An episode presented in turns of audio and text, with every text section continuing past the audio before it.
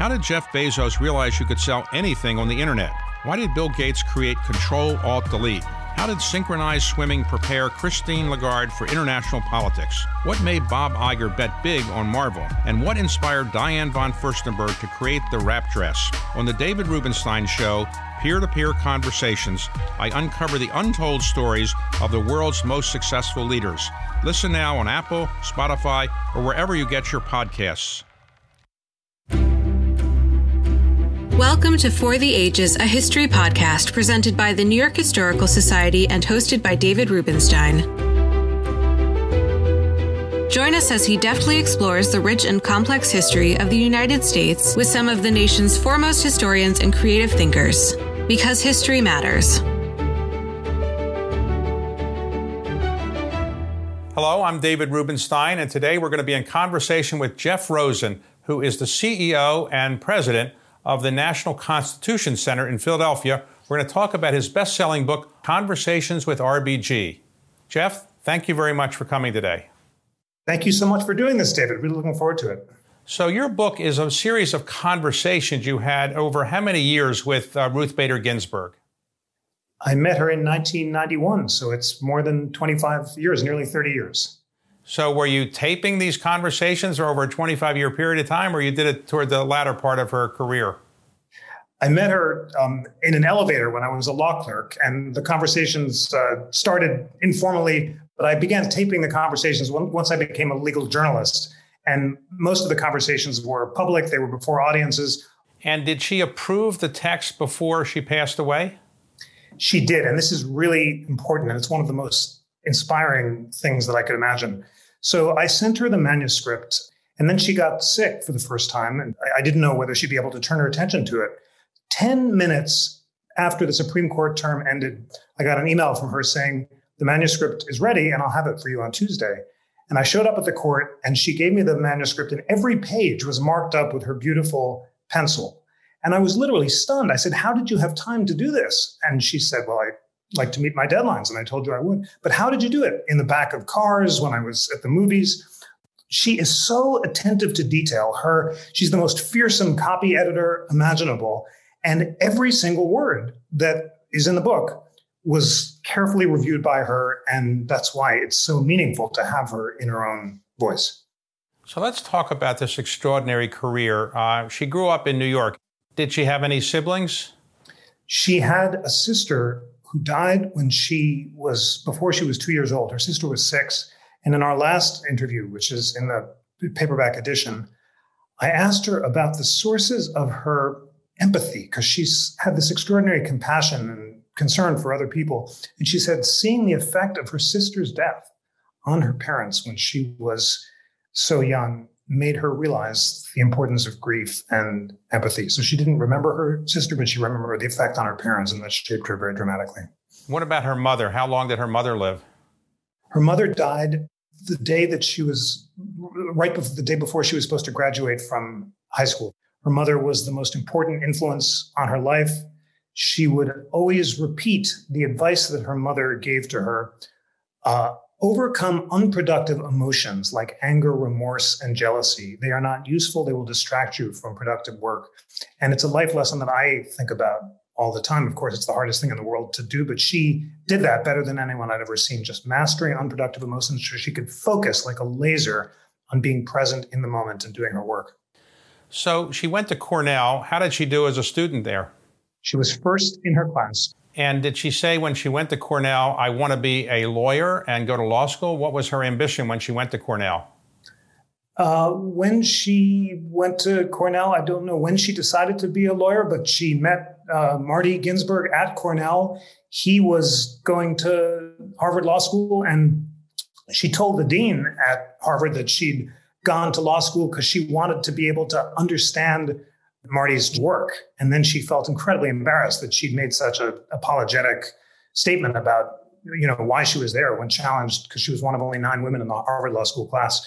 Uh, but uh, she, she was just as intellectually engaged as Marty. They went together and they began Harvard Law School. And uh, at Harvard Law School, how did she do academically? Well, there were only nine other women in the class and 500 men. And although it wasn't ranked because she left before she graduated, she did so well that she got a spot on the Harvard Law Review because of her high GPA. And some think that some estimated that she was at least second in the class. So she did two years at Harvard Law School. And then her husband, who was ahead of her, graduated and had got a job in New York. Um, so she wanted to finish her last year with her husband, who I think was ill at the time. So she wanted to be with him and transfer to Columbia Law School, but still graduate from Harvard Law School. Uh, what did Harvard Law School say about that? Harvard Law School said, no, you have to be here in person. Uh, they later regretted that uh, decision when they gave her an honorary degree. So as a result, she transferred to Columbia and she graduated first in her class. So if you're at the top of your class at Harvard Law School and you are first in your class at Columbia Law School, I assume you get lots of job offers. How many did she get? Well, she got uh, zero job offers because she was a woman. Basically, no law firm would take her because of her gender. Uh, this helped her get a job in Sweden, working on a book on Swedish civil procedure.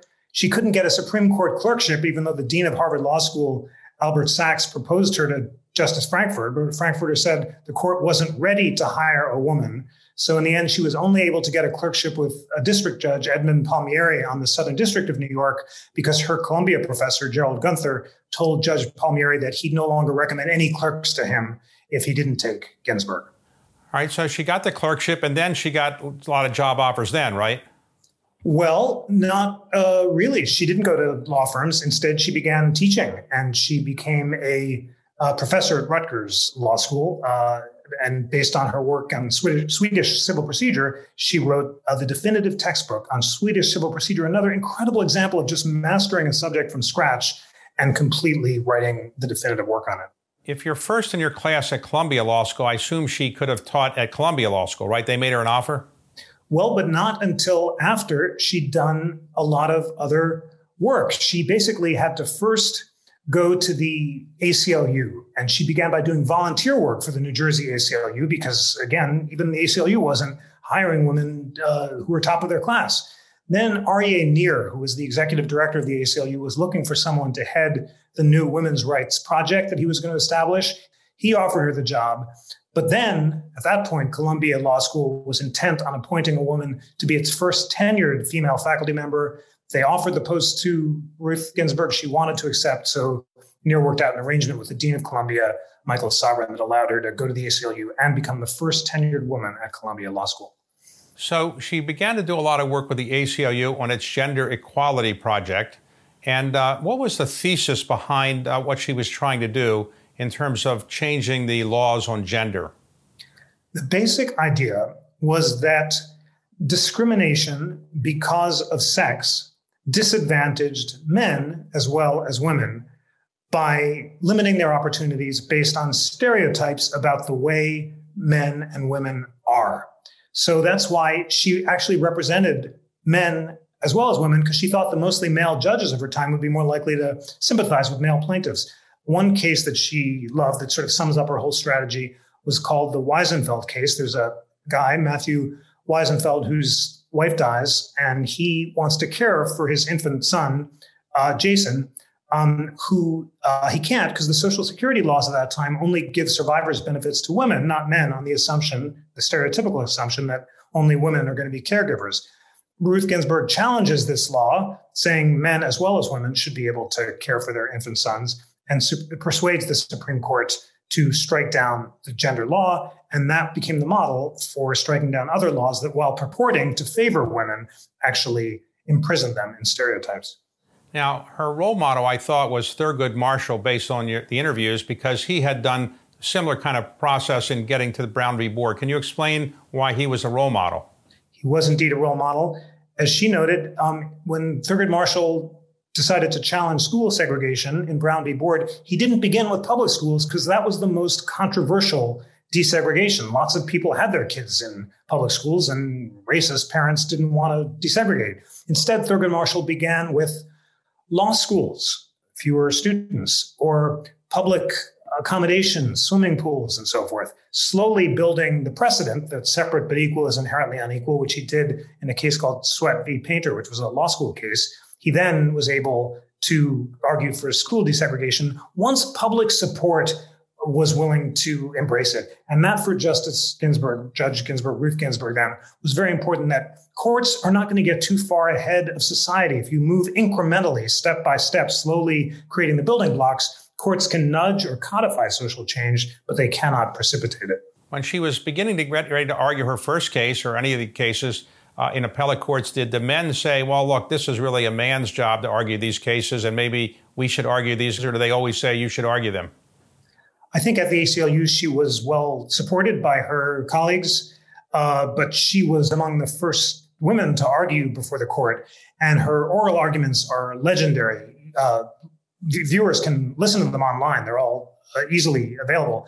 And in her Frontiero argument, the Frontiero case, uh, which was really important, she spoke for nearly five minutes uninterrupted, which at the time was unheard of uh, because she was so incredibly precise. Although we later saw that Justice Harry Blackmun took notes on the oral argument and he wrote next to her argument, this is offensive, but it's a sign of just the views of the time.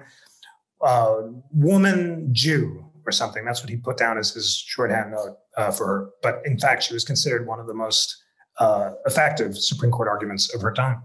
Now, when Jimmy Carter was elected president in 1976, and I worked in the White House, though I was not involved in this area, um, he noted that there were relatively few women and relatively few minorities on the federal bench. Uh, he appointed a number of women, including Ruth Bader Ginsburg. At the time, though, how many women were there on the federal court when Ruth Bader Ginsburg actually got a, a court appointment? Gosh, I don't have the exact number. You, but you know, David, that how much of a priority it was for President Carter. He was the first president to make the appointment of women and diverse candidates a priority and she was part of a wave of women who ended up on the DC circuit, including Pat Wald, uh, who was had a very distinguished career. Uh, but it was a fight, and she had to get political support from New York senators, and uh, it wasn't easy. But she she got appointed and served with great distinction. So when she got appointed to the DC Court of Appeals, um, she had a colleague there named Judge Scalia uh, who did she didn't agree with very much intellectually, but uh, did they become fast friends? And what was the basis of that friendship?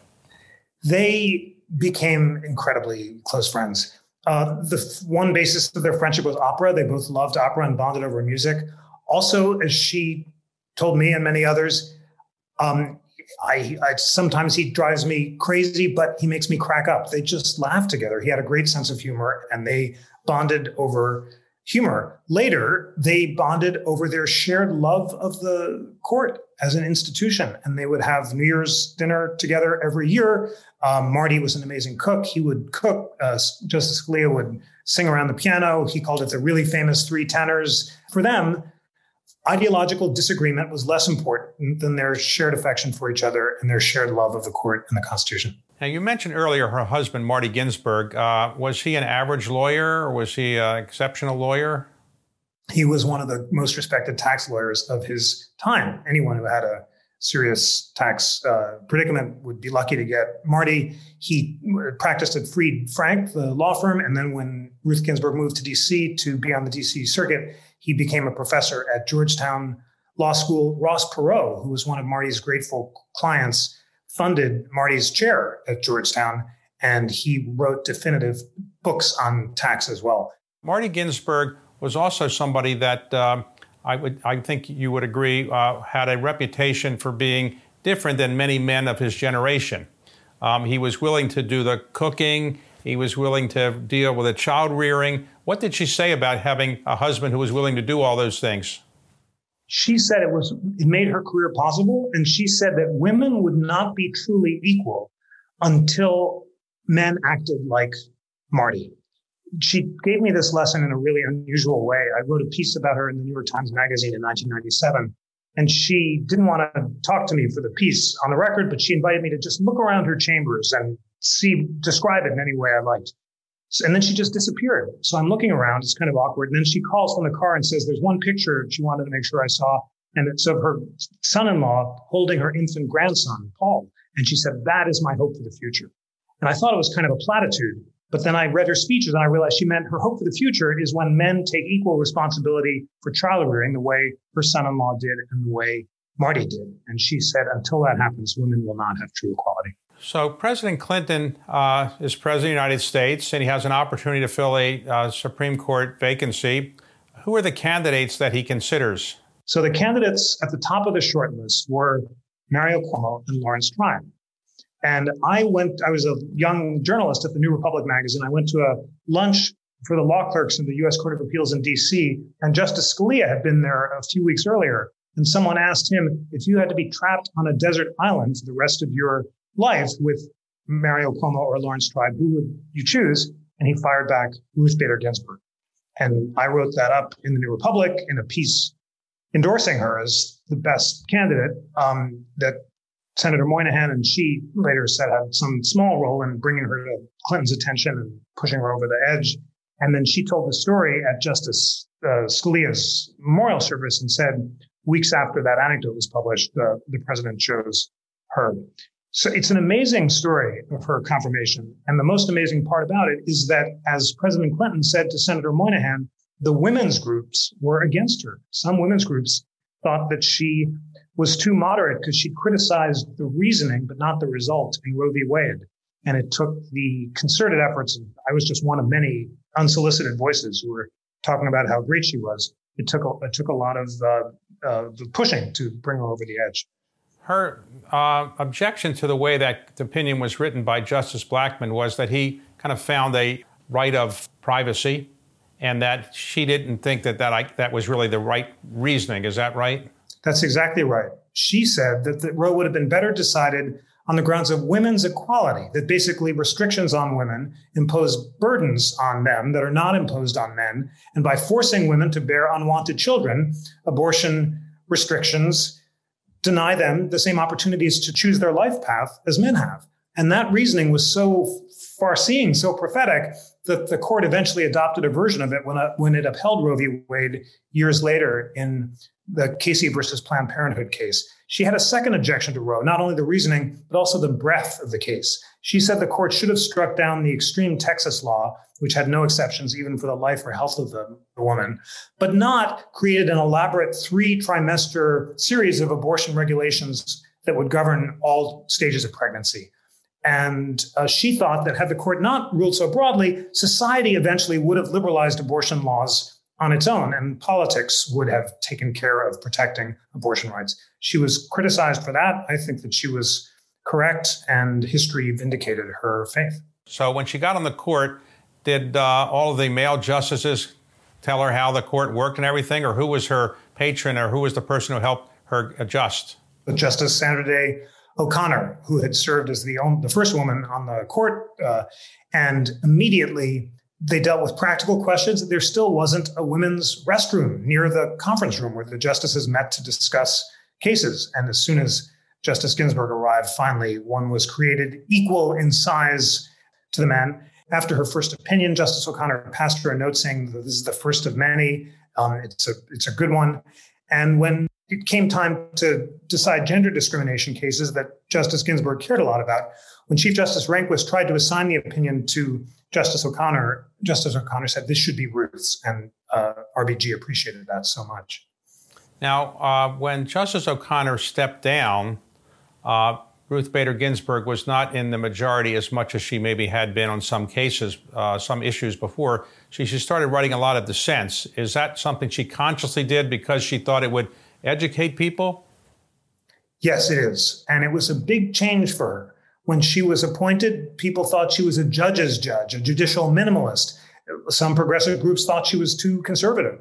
But once Justice O'Connor stepped down and the composition of the court changed, and she found herself in the minority position, she did think it was her job to educate people. And then a few years later, Justice O'Connor left in 2006. In 2011, Justice John Paul Stevens stepped down, and Justice Ginsburg became the senior associate justice for the liberal group. And that meant that she had the power whenever she was in the majority to assign the decision, or if she's in dissent, she could create a single dissent and persuade all the liberals to speak with one voice. And that was really when she started becoming the notorious RBG. It was in the Shelby County case in 2013 where she criticized the court's decision to strike down part of the Voting Rights Act, inspiring a young NYU law student to create a meme that went viral uh, comparing her to the rapper, the notorious B.I.G. And then she just fired out this series of galvanizing dissenting opinions that created the uh, notorious RBG that we know today. So, did she write those opinions, or did she have her law clerk write them and she would edit them? How did she do that? Well, like almost all the justices, her law clerks did the first draft, but it's clear how thoroughly RBG rewrote the opinions because she has such a distinctive writing style.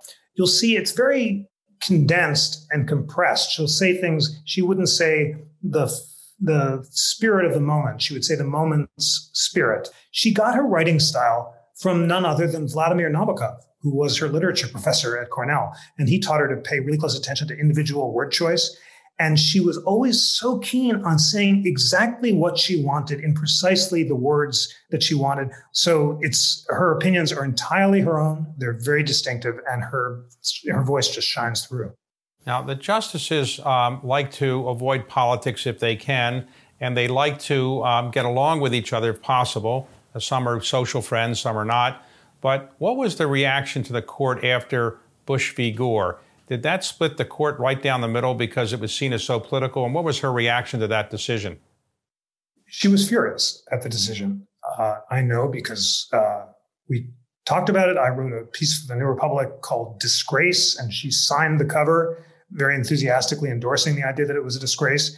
And she uh, said uh, that she thought it was a complete outrage. However, and this is striking, at Justice Scalia's memorial service, she tells the story of how after Bush v. Gore comes down, she's sitting at the court, seething, furious at what she thought was an outrageous decision. Scalia calls her up and says, Ruth, what are you still doing at the court? Go home and take a hot bath. And she said, good advice that I promptly followed. So she she did get over it. Um, I'm not sure Justice David Souter ever did. You know, he wrote a piece for the Rhodes Scholar Alumni magazine. Not that many people noticed it, uh, but he said that um, I my court this you know recently decided Bush v. Gore. I don't think I'll ever look at my colleagues in the same light again. And he resigned. He he was very very upset about it. She did get over it, but she was cool eyed about the seriousness of the divisions on the court. She she didn't have illusions about th- their seriousness, but at the same time, she did maintain her deep friendship with Scalia. Their love and affection for each other continued, and the justices went on. So um, she had several bouts with cancer and other medical uh, problems. Why did she not just say, "Look, I got problems medically. I'll just step down from the court, and I don't have to go through all of the medical treatments, well as well as having to deal with the court uh, challenges. I, I don't I, I, don't know if it crossed her mind, but she never seriously considered it. Uh, she loved the job and thrived at it. Her sense of duty compelled her to push on in the same way that two days after Marty died, she was back on the Supreme Court bench because she said that's what he would have wanted her to do. And then, of course, I asked her in 2013, um, after the Democrats had lost the Senate, you know, what it, what was her response to the Democrats, including scholars who were saying that she should have stepped down? And she said, "Well, who better than I could have succeeded me?" And once the Republicans had taken the Senate, that became very true. And then, of course, once President Trump took office, it was clear that probably no one might have been uh, confirmed by a Republican Senate to replace her. So that was that was her justification uh, for why she didn't step down. And uh, let's talk about her exercise routine, which got a lot of attention. Um, did she really exercise that much with a? Was it a, a court official who did the exercising with her? Who was her exercise official?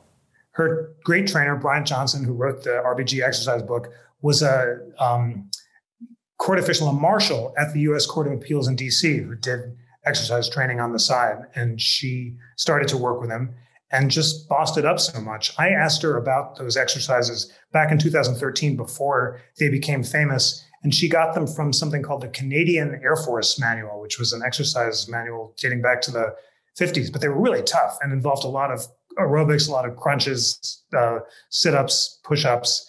And she was so tiny and weighed so little, but just iron will, iron frame and her exercises are awe inspiring. Now, when you interviewed her, uh, what she was most proud of, what would she say? This is my legacy. This is what I'm most proud of having achieved. Well, the Supreme Court opinion that she was most identified with, and she obviously was very proud of it, was the Virginia Military Institute case, which struck down separate but equal, supposedly military schools, basically said that VMI could not exclude women from its admission, even if Virginia tried to set up a separate school for women. And for her, that was the culmination of a case that she'd argued back in her advocacy days in Philadelphia, where the public schools were separate. But her broader legacy, I think, as she put it so beautifully when I asked her, was to have championed a more embracive constitution, to have insisted that the constitution was always embracing previously excluded groups, not only women, but also immigrants, LGBTQ people, minorities, uh, not just grudgingly, as she put it, but with open arms. So, what do you think uh, RBG's legacy will be in the end, uh, five years, 10 years, 15 years from today? I think that 100 years from today, she will be considered one of the most important advocates for gender equality of our time. Think about the handful of women in American history who fought to fulfill the promise of the Declaration of Sentiments in 1848, which declared that all men and women are created equal. And those brave women, uh, starting with Elizabeth Cady Stanton, Ida B. Wells, uh, lawyers like uh, Pauli Murray and Dorothy Kenyon, uh, all culminated in her advocacy before the court. And she achieved so much even before she joined the court by persuading the Supreme Court to embrace gender discrimination as a classification nearly as bad as racial discrimination. And then on the Supreme Court, she became this galvanizing voice of principled liberalism, arguing always for a more embracive and inclusive constitution. We've been in conversation with Jeff Rosen, who is the CEO and president of the National Constitution Center about his book on conversations with RBG. Thanks very much, Jeff. Thank you, David. On behalf of the New York Historical Society, thank you for joining us for another episode of For the Ages, a history podcast, hosted by David Rubenstein. We hope you enjoyed it and come back for more. Thanks for your support. You can share your thoughts at public.programs at nyhistory.org.